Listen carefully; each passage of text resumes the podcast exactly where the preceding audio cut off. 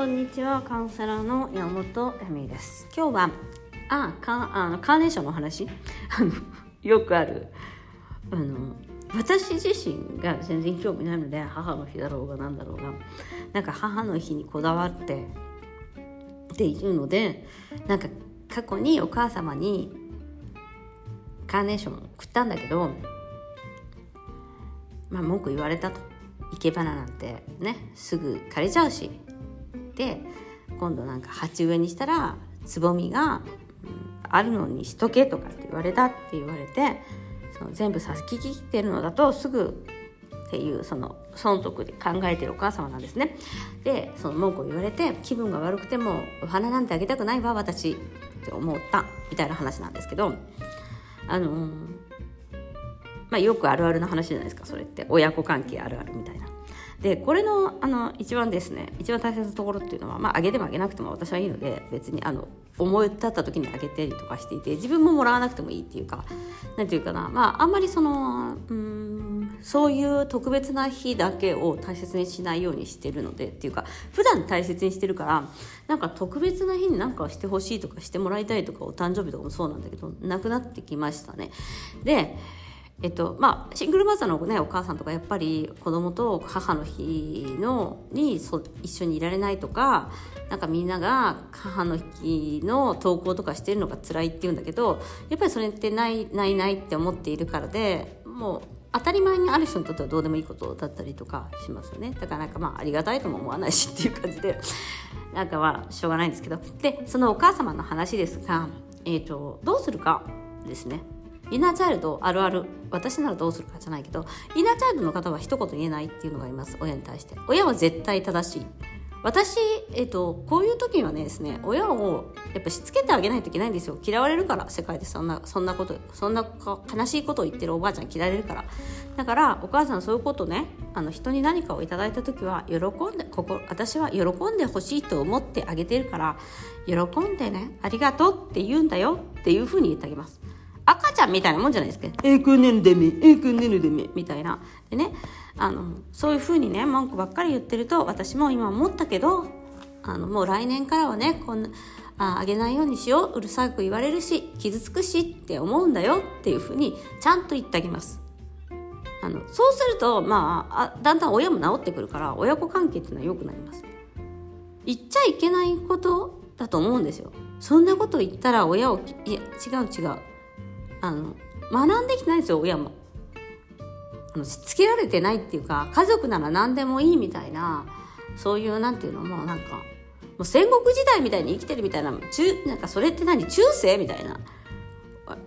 戦国時代って思うじゃないですかだからやっぱりその受け入れるその受け取るっていうことができないんですよそういう人って。なんかもったいないとか私のためにみたいな思ってるからあの喜んでねなんかどんなお花をもらっても生け花だとしても喜ばなきゃダメだしつぼみがなくても私の思いを受け取るっていうことだからなんかねあの結構プレゼント多いですよね。姑さんにあげてあげないも多いよね。姑にあげたらあのあ姑に実家の親がプレゼントかなんかしたら自分に電話がかかってきてえっとあのえっとお礼の連絡しといてみたいな。それは親は絶対あの一言を自分、えっと、ご本人から言った方がいいのであのご自分がご連ご自分でご連絡くださいって自分が言わなきゃダメなの。言わ自分で言わなきゃダメだしあのそれをなんかそんなこと言うねんってみたいな感じで私ずるいとかっていうのはもうもうちょっと論外。きちんと自分の思ってることを伝える赤ちゃんじゃないんだから。で、いつか分かってくれるとかって分かってくれないから、インナーチャイルドあるあるですよ、もう。いつか分かってくれるんじゃないか、いつか自分の傷が言えるんじゃないかって言えないよ、そんなの。いや、言えないよ。それは。無理、無理、癒してもらって、それでカウンセラーに癒してもらうとか、無理、無理、無理、みたいな。っていうか、ほんと方向性変えなきゃダメじゃんっていう話なんだよね。で、だからうまくいってないの、人と。えそれって私が強くなるってことですか？とか言われるかもしれないけどそうです。そうです。そこはねあのそういうこと言って嫌われるよっていうことをちゃんと親にも伝えてあげる。なんか他人とかはまあ愛情がないんであの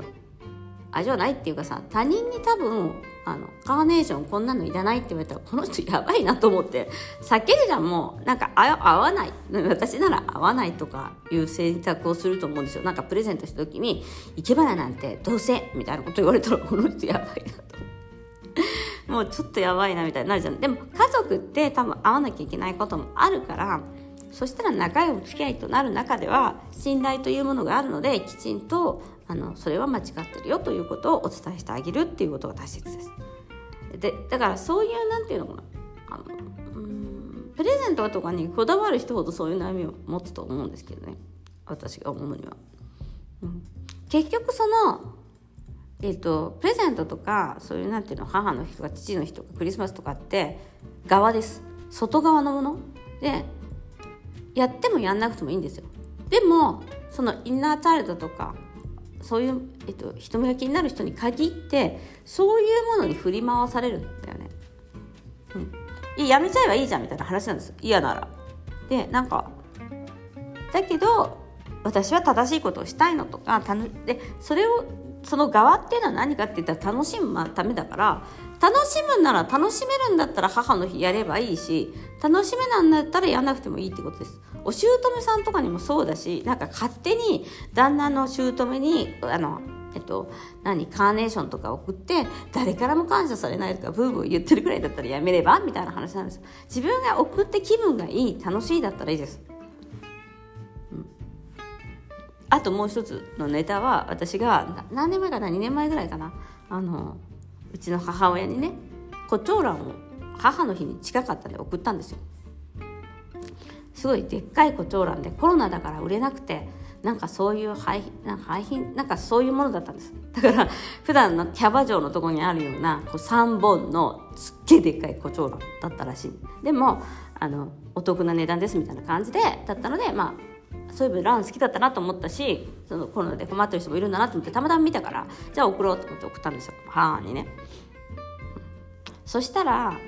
あのでもう忘れてたの。それいつ送ったかなみたいな。忘れてたのね。もうでも母の日が終わってなんかあでも届いたかな。全然なんかありがとうとか来ないな。みたいな感じで忘れてたんだけど、まあ、23週間してから1ヶ月ぐらいしてから連絡したの「ねえお白いさ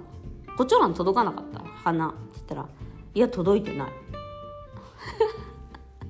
え？みたいな「え？そうなんだ」って言ってでヤマト運輸とかそのなんかここで送りましたっていうのがあるからね。あの電話したのよ。会社とかにしたら届いてるはずですみたいなのね。で何月何日頃なんだけど白いお花なんだけどって何日に届いたって言うけどって言って届いてない。は？届いてない。でも届いたって言ってるけど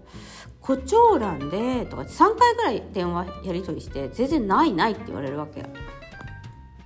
え誰かが盗んだとか行ったか。日本とかってなりえないじゃん。その人の胡蝶蘭盗んで家に飾っとくとかありえないじゃん。あれおかしい。とか思ってたらなんとなんかそのえっと多分ね差出人のところに名前を書えっと実際ご本人着みたいになってるから差出人のところに自分の名前を書いてなかったみたいなの私が。でカードの支払いは私でやってるんだけど届けるところは母のところになっててどこにも多分私の名前がなかったみたいなのねそして母は何と思ったか自分の元彼が送ったなわけねえじゃんみたいな。80だよ。ちょちょっと待って自分の元彼っていつの話？みたいな。自分がなんか好きになってもらってた男の人か愛人か愛されてた人が誰かわかんない？恋人だとか。もうそんな老いぼれじじいがさ胡蝶蘭なんかお前に送るかよと思わない？ちょっと待ってみたいな。ちょちょっと待ってみたいな。でそのなんか大阪かなんかから来たんだけど大阪の何々ちゃん何々くんかと思ったわみたいなこと言ってて相当ボケてんなこのババアと思って。え？果たしたけどみたいな。でなんかちょっと、まあ、申し訳ないけどちょっとがっかりしてるみたいな感じなのよ。ああなただったの？ありがとうねみたいな。ででで次の年次の年かなんかに父に連絡したら父が「ママはあの胡蝶蘭喜んでたぞ」とか言って「そういうのと思ってもそこからは私もあのちょっと意味は違うけどうわ面倒くさとか思って。だから父親は母親を喜ばしたいけど自分がやってもどうせ喜ばれないみたいな感じだから私を使ってそういうことをするの。いつも。子供を使って喜ばせようとするわけ。でなんかで多分だから多分また次の年コチョウランを送ったら「うん、あコチョウランが来た」って母が喜んでる姿をちょっとでも見たら「俺がエミリーに行ったんだ」って「てめえが買えよ!」とか思って。なんで私がそこで払わなきゃいけないわけとか思って。もう。まあね。まあね。同じか。同じか。っていうかまあ父親にはまあねそういうふうに連絡が来て「あのママ喜んでるぞ」って言われたんでもうあの無視。私もう本当にやってられないこのじこのじいさんとばあさんの茶碗劇みたいな。で、母さんが喜うちの母ちゃんが喜んでたのは、だから、元彼が送ってきてくれたと思ったから、80になっても、もう、あんたさ、車椅子やんみたいな。もうなんか、うわうわ